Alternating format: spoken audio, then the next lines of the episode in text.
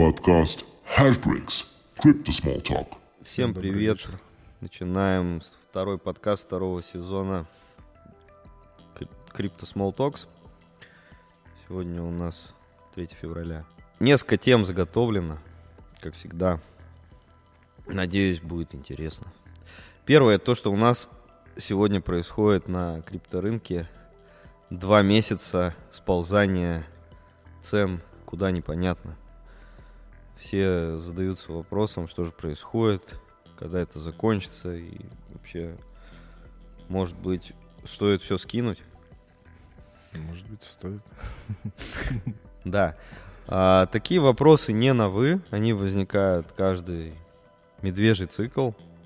И, наверное, мы еще в медвежьем цикле-то и не были пока что за последние два года. Вот то, что мы сегодня видим, фактически это некая коррекция к тому, что наблюдали с весны 2020 года в виде роста. Там тоже было несколько коррекций в этом тренде. Они были связаны с китайским баном. Это май прошлого года. Э, И сейчас вот коррекция до уровней, похожих на как раз вот эти вот, которые были на китайском бане. Но получается немножко по-разному, потому что в этот раз у нас еще вместе с криптой падает и фондовый рынок США. Или наоборот, крипта падает с фондовым рынком США вместе. Наверное, скорее так, потому что пока что ее доля, она существенно меньше, чем фондовая оценка активов американских. Поэтому здесь у нас получается двойной удар по инвесторам, которые держат и американские акции, и крипту. И, в принципе, это логично, потому что, смотрите, у нас крипта сегодня воспринимается как актив. Если у нас падает э, основной актив э, американский рынок, то, ну и, соответственно, тянет за собой все второстепенные. Ну, крипта все-таки как high-риск актив. Да. High-риск актив, э, который имеет к тому же коэффициент к своему бенчмарку. У нас, например, NASDAQ скорректировался с начала года в районе там 16-18%, а э, биткоин упал с высот там 69, да, наверное, был максимум, на, 69, да. на 33. Ну, Побольше. Ну, то есть э, точно больше, чем в два раза. А, это называется... Ну, в фондовом, в фондовом рынке это называется high beta stock. То есть э, актив, у которого есть высокая бета. Бета — это, соответственно, коэффициент добавочный движения к обычному бенчмарку. То есть к обычному, к обычному рисковому активу. У высокорисковых активов, соответственно, есть добавочный коэффициент повышательный. Он, соответственно, больше падает, когда все падает, и больше растет, когда все растет. Поэтому такая история. И э, сейчас пытаться э, предсказать какие-то там откаты, где задержится биткоин, наверное, можно, учитывая вот стопроцентную корреляцию, которая сейчас есть у нас с фондовыми активами американскими. Поэтому для того, чтобы, если вы хотите спрогнозировать, что там будет с ценой, смотрите на фондовые штаты. Ну,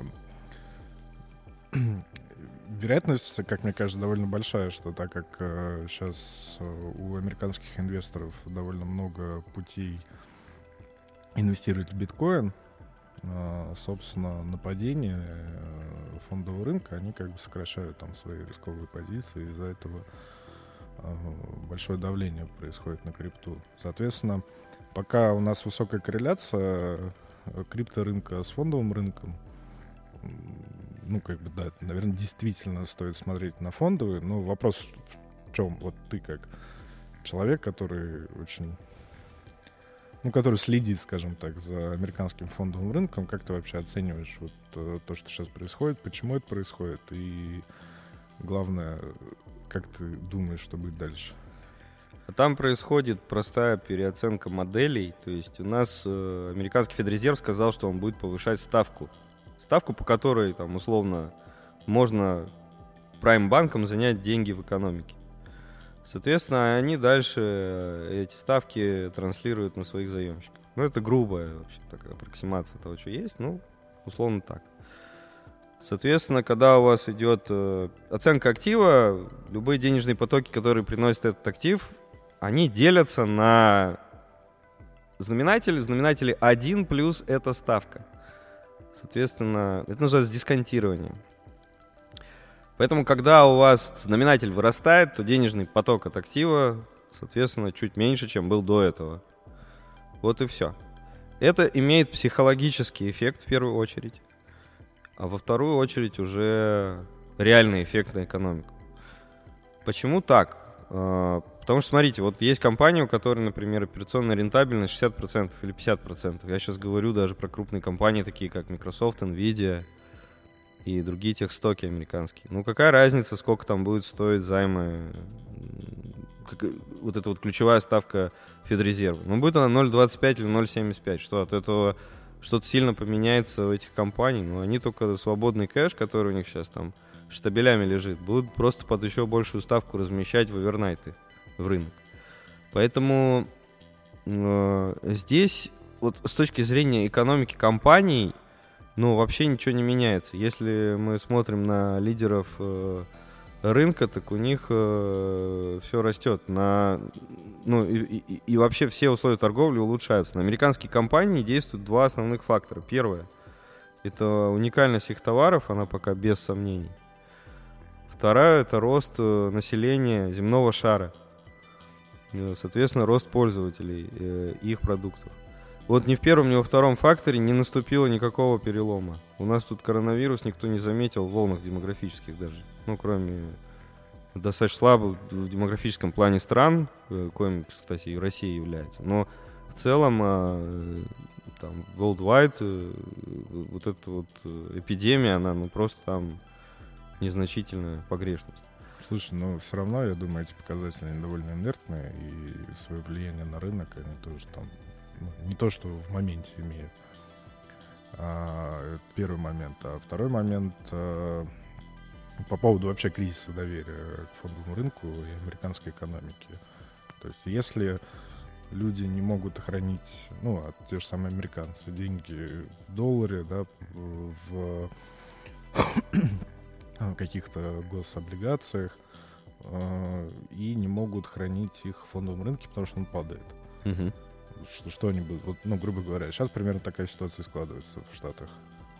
Да, и не, ну, и, ну вот э, там как Escape, Escape Plan это владение недвижимостью, как ни странно, это как у нас.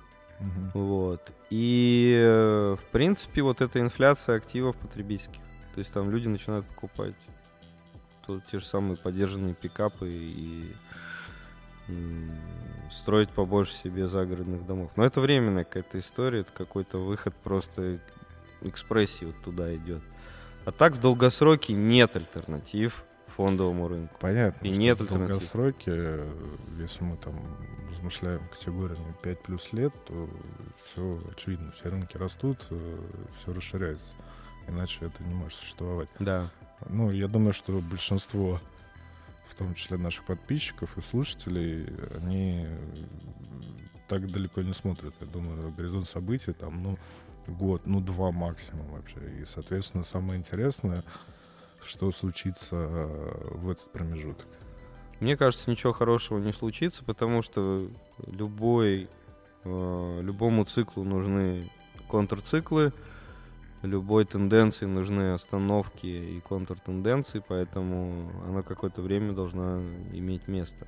Но, понимаете, как бы э, глобально ничего не меняется, ну окей, там, может быть, в ближайший там год э, мы просто будем находиться в сползающем боковике, ну, соответственно, по крипте будьте готовы к этому. же. И э, какие-то там истории про то, что сейчас мы оттолкнемся и по- побежим вверх, ну, я не знаю, на чем они. Ну, просто не на чем расти. Вот сейчас не на это чем. правда. Ну вот боковик на несколько лет это на самом деле самый печальный сценарий, Мгм. потому что он будет, конечно, спрос на крипторынке очень сильно снижать. Мгм. Конечно, ну, в моем понимании, в идеале либо резкий проход вниз и отскок, соответственно, от сильных уровней. Я думаю, если вы следите за ценой битка, вы примерно понимаете, о чем мы говорим. И, или рост, резкий такой же. Но сейчас нету топлива для этого роста и не предвидится. Хотя, я не знаю, если там резко выйдет какая-то безумная новость, я не знаю, что... Инфляция 50%. Ну да, то, наверное, начнут рассматривать уже не как high-risk актив. Инфляция 50%, Третья мировая война, которую сейчас Ну, все кстати, говорят. да, да. И... э, Напряжение на Восто- в Восточной Европе. Да, напряжение на Ближнем Востоке, Восточной Европе. Восток все равно какое-нибудь напряжение даст. Ну, в общем, в итоге сейчас нет действительно топлива для роста, но какие-то э, факторы из ряда вон могут э, на это повлиять. А, Мы придерживаемся своей стратегии, там, выиграет тот, кто играет в долгосрок. Безусловно. Но если все-таки рассматривать, ну, не совсем краткосрочное, среднесрочное, да, то есть, ну, по, как мне кажется, меркам обывателя, а, какой...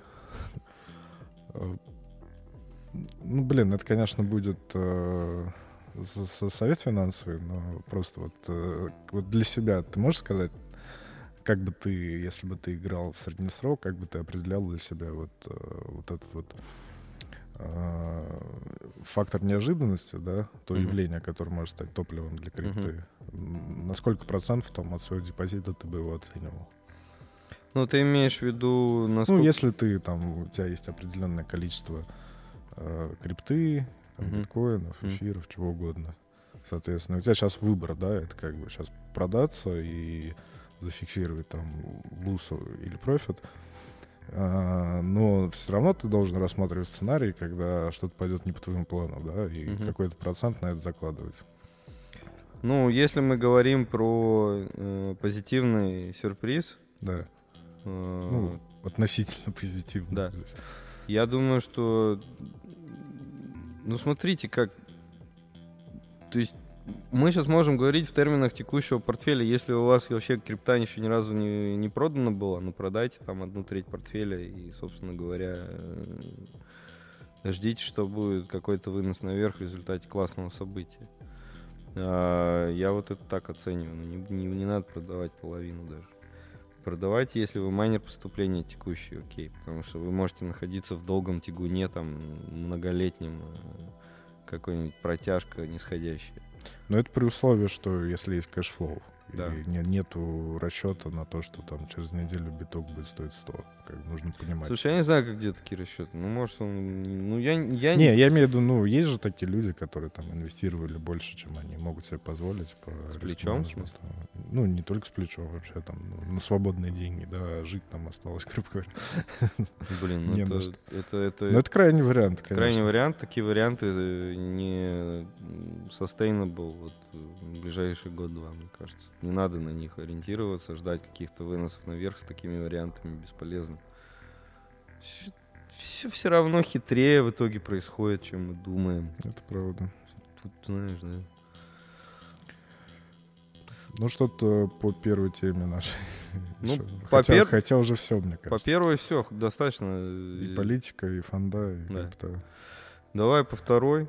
Вот э, история с эфиром, мы его ни разу не разбирали у себя в подкастах, в основном про биткоин. Ну, нет, конечно, разбирали, но э, просто эфир это вторая по популярности монета и первый блокчейн для постройки смарт-контрактов. Э, Вот сейчас вот э, в феврале 22 года усилились опять спекуляции насчет того, что там не покупайте карточки, выступили разработчики там на каком-то м, достаточно знаменитом англоязычном канале, сказали, что в течение февраля будет эфир 2.0. Ну, мы такие истории слышим уже много-много лет. Да, слушай, ну до этого были какие-то эксперты, а сейчас вот разрабы прям э, из этого Ethereum Foundation выступили. Хотя Виталик это никак не прокомментировал. Фиг знает, в общем. На Реально. самом деле с э, Foundation тоже идет много Скама. и- информации, которая в итоге ни к чему не приводит. Собственно, перенос э, хардфорка, ну, пол- полный переход на POS, как бы сколько раз переносился. Мгм. Ну вот смотри, вот э, хотел что обсудить сегодня. Понятно, что э, многие ребята покупают карты для того, чтобы майнить на эфире. Это продолжается уже много лет, и много лет хоронят Proof of Work на эфире. А, тем не менее, карты до сих пор не купишь. Да, и доходность по ним сохранить. Она, конечно, меньше, но она все еще угу. гораздо более привлекательная относительно асиков. Да, то есть получается, что там игра в музыкальные стулья такая, она более ярко выраженная, да? То есть mm-hmm. по факту тебе могут там в течение, ну там, условно, нескольких дней сообщить, что скоро музыка закончится, mm-hmm. и она просто обрушится. Под этим риском майнеры эфира живут э, очень долго, и, собственно, я со многими общался, у них первая надежда это что на этих видеокартах можно майнить что-то еще помимо эфира. Хотя mm-hmm. на самом деле не стоит на это уповать, потому что все майнеры ринутся в альтернативные, и там доходность э, либо доходность резко упадет, либо такой шквал предложений на рынке очень сильно будет давить на цену. То есть ну, рынок неликвидный, который не может э, справиться с таким предложением, он быстро упадет. Угу. А майнеру всегда нужно продавать, чтобы покрывать, ну, покрывать свои косты, да.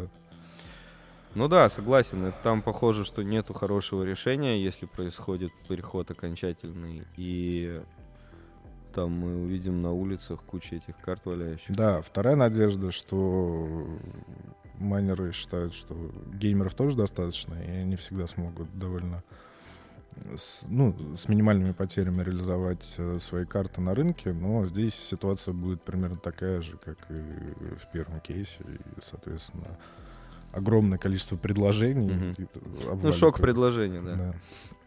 Да не, по геймерам вообще непонятно. Э, у них такой ровный, мне кажется, демант со стороны геймеров. И э, вот даже вот эти все переходы на мету и так далее. Сейчас там полгорода носятся с окулусами этими фейсбуковскими. Я не знаю, мне кажется, там геймеры вряд ли это что-то спасут. Э, а ребята, которые сейчас в VR уходят, ну, у них, видишь, свои девайсы. То есть, я не знаю, вот э, там сегодня с людьми тоже разговаривал, все таскаются с этими VR и пытаются как-то ну, там, кто, кто в метах пытается как-то двигаться, они, ну, та, там нету спроса на карточки со стороны mm-hmm. этих людей. Поэтому здесь будет история тяжелее. Ну, тяжелая для оборудования, для, для, для ребят, которые на картах сидят. Слушай, ладно, вот вопрос, который мы не, не затрагивали, это стоимость эфировских транзакций. Сейчас эфир стоит там 2,5 2,5 тысячи долларов примерно, диапазон 2,5-3. А там очень дорогие транзакции, да, да. соответственно. И еще более дорогие свопы. Да, я вот сегодня пытался понять, там же есть э, цена на газ. Газ mm-hmm. это топливо для... Ага. да, я сегодня пытался понять, есть цена на газ. Газ — это история, которая используется в транзакциях. Она стоит там какие-то фракции эфира. А, ну, соответственно, это топливо для того, чтобы у вас смарт-контракты исполнялись. А, я вот не понимаю, почему у нас получилось так, что эфир вырос, а цена на газ э, осталась такая же, как э, и была в этих, соответственно, долях. Ну и все выросло тоже кратно, да. Почему нельзя было там поставить, э, например, стоимость, э, не знаю, там не 6 миллионных там эфира, а 1 миллион эфира. Просто посмотрел, и там цены, они стабильные. Как, будто эфир выдает какие-то рекомендации, сколько должны стоить там какие-то транзакции. А, это, это вот первый, да, такой вот момент рассуждения. А второй момент, э, если сейчас ну, почему там не обрушается цена, не обрушится цена, ведь, э, ну, вот этих вот мощностей на майнинг вводится достаточно много по эфиру. Угу. Майнинговые фермы на картах, они продолжают строиться и развиваться. Почему, почему там вот в итоге осталась какая-то невероятная вот эта дельта у майнеров? Ее же нет в битке. Не, я так понимаю, это Дефи. Э, Собственно, они такой спрос на майнинг эфира выдают, что Мгм. цены на, ну, на газ, газ на Гвей, они как бы остаются на том же уровне, который мы были, а за счет роста цены эфира мы получаем 35 долларов за перевод и 135 за своп. Мгм. Вот этот своп ты говоришь, поясни, пожалуйста, чё- что за своп? Ну, своп это когда ты в эфире блокчейна меняешь там токены друг на друга. То есть, ну, это смарт-контракты по... Мгм. Ну, своп по-английски как это? Обмен. Обмен, да. Мгм. Понятно. А, ну, то есть настолько быстро развивается сам э, эфир и его, э, скажем так, сайдчейны, да, то есть Мгм. производные, ты имеешь в виду, что цена просто не успевает отреагировать. Не, может быть, там есть какая-то особенность э, именно в самом блокчейне, но я просто несколько раз за этот бычий рынок наблюдал, как все-таки цена на комиссии падала, причем довольно значительно. То есть я так понимаю, что это как раз-таки из-за спроса вся эта история. И очень э, много сейчас Ethereum энтузиастов, они э, начинают смотреть там на другие блокчейны, на слайдчейны того же самого эфира. Э, Считаю, что они как более эффективны, потому что они там хотят э, заниматься всеми прелестями децентрализованных финансов, там стейкать, э, фармить, э, размещать э, свои токены, и там на маленьких объемах у них абсолютно падает интерес к этому, потому что ну, разместил ты какой-то там токен, э, получил какую-то прибыль и всю ее потратил на то, чтобы э, перевести деньги себе обратно. Как бы. Мгм. И, м, Что дает толчок, кстати, развития других протоколов. Слушай, ну а вот сегодня, если вот так вот рассматривать там те же самые основные блокчейны, то есть у нас есть бл- биткоин и эфир, это Мгм. там, условно, первого уровня сети. А что... То есть у них есть э, какие-то надстройки, да, так называемые, которые их расширяют, дополняют. А есть прям сети, которые от них отпочковались и живут своей жизнью. Вот это вот что за история? Ну, смотри, я... Ну, что такое сайдчейн? Это надстройка над блокчейном, где, грубо говоря, депонируется а, часть монет а, родительского блокчейна, Мгм. чтобы не влиять никак на него.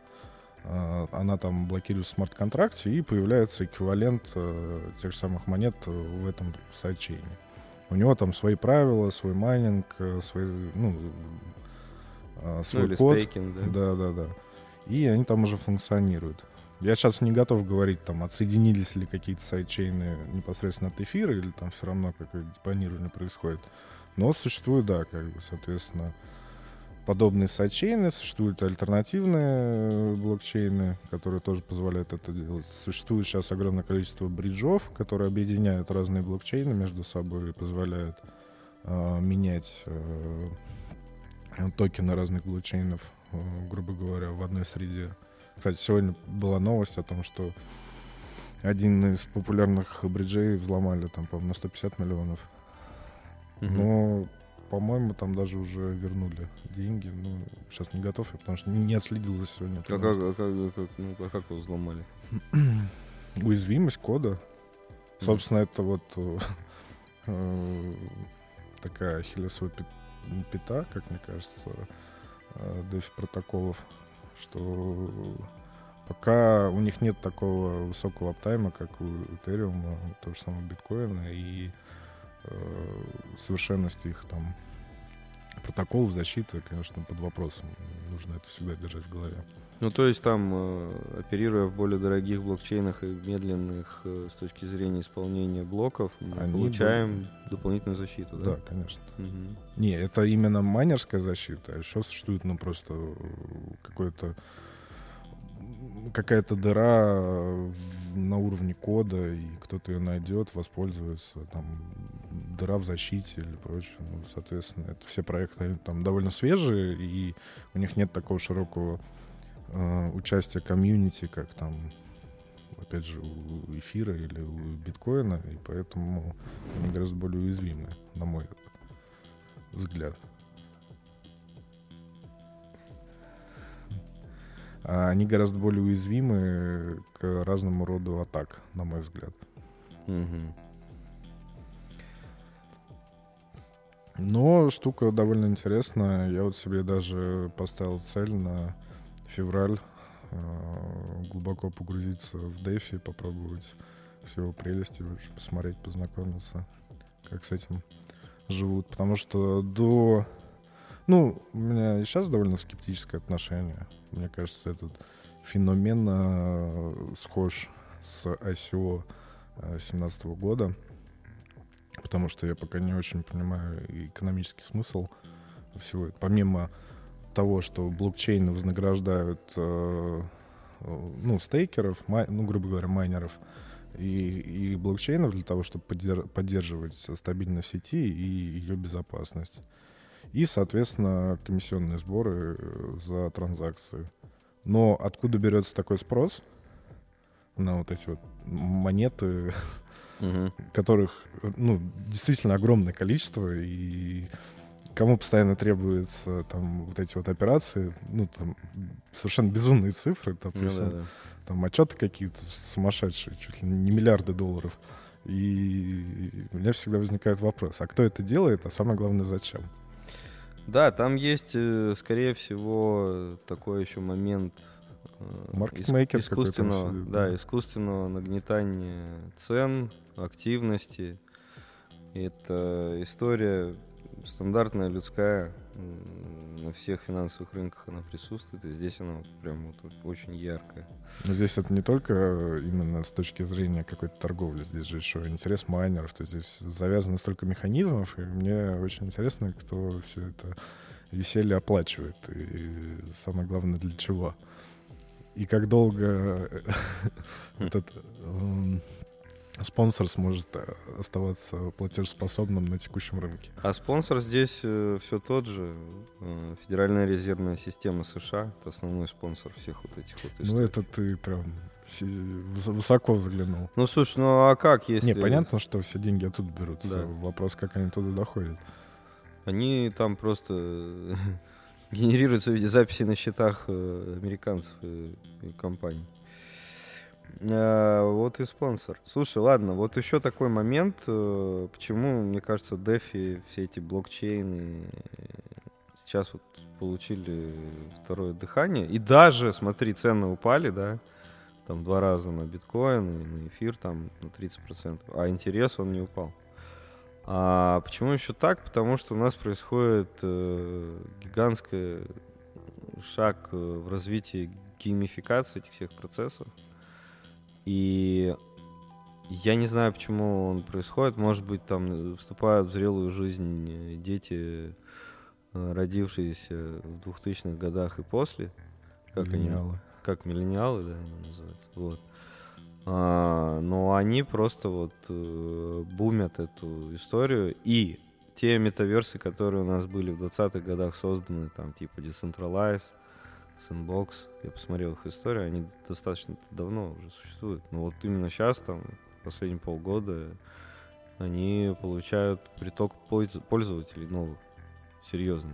Я уже сам задумываюсь над тем, что там бывает. А, вот этот процесс геймификации, который пророчили вообще брокерскому бизнесу, там, и он в какой-то степени реализовался в виде приложений на телефонах сегодня. Вот там он реализовался ну, достаточно куца. А здесь э, ну, нет никаких ограничений, нет никаких регулирований, и воображение не ограничено. Он здесь очень круто реализуется вот в виде вот этих метаверсов, мультиков, майнкрафтовских пикселей, э, уродливых э, факту- текстурах, э, но тем не менее очень круто развивается вот это вот направление. Геймификация блокчейна — это точно драйвер, который его сейчас поддерживает на плаву. И, может быть, может быть, мы через геймификацию будем переходить в новый вообще технологический уклад, который закончит э, существование там долларовой системы, начнет существование положит на начало существованию там э, криптосистем. Какая седьмая волна Кондратьева? Да, Дождались. ну да. А, но вот э, я просто про то, что вот эта вот геймификация, ну она же интересна. То есть еще и много людей теряют интерес к э, реальным э, жизни. Э, Посмотри, какая безработица там в развитом мире, а при этом они сыты, одеты, а на- надо что-то делать. И ты начинаешь играть в игрушки. Вот это вот 25-50% безработица в Европе среди молодежи. Она в том числе толкает вот эти все эфировские проекты, все эти меты. Вот э, она-то порождена укладом э, безусловного дохода, который нам печатают американские станки. Вот она, собственно, и приводит к тому, что мы переходим в новый мир. Интересная мысль. Мгм. Правда, А- я пока все еще с трудом связываю блокчейн и вот это вот. И мету все это. И мету. Мы же как-то обсуждали, почему крипта лучше для меты, чем э, централизованные деньги. Вот. Сейчас будем возвращаться к этому. Ну да. Вот такие, в общем, наверное, все темы, которые хотелось обсудить сегодня. Ну, ну что, тогда будем прощаться. Да, спасибо. Спасибо, что слушаете. Хорошего вечера. Пока.